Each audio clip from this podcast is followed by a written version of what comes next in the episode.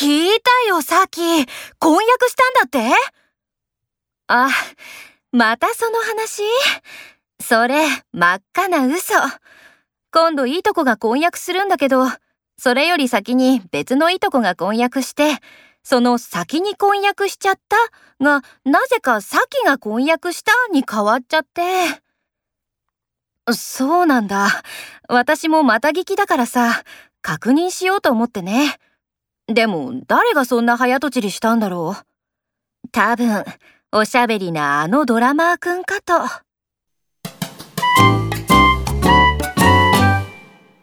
昼休み、部長に何かハラスメント受けたんだって？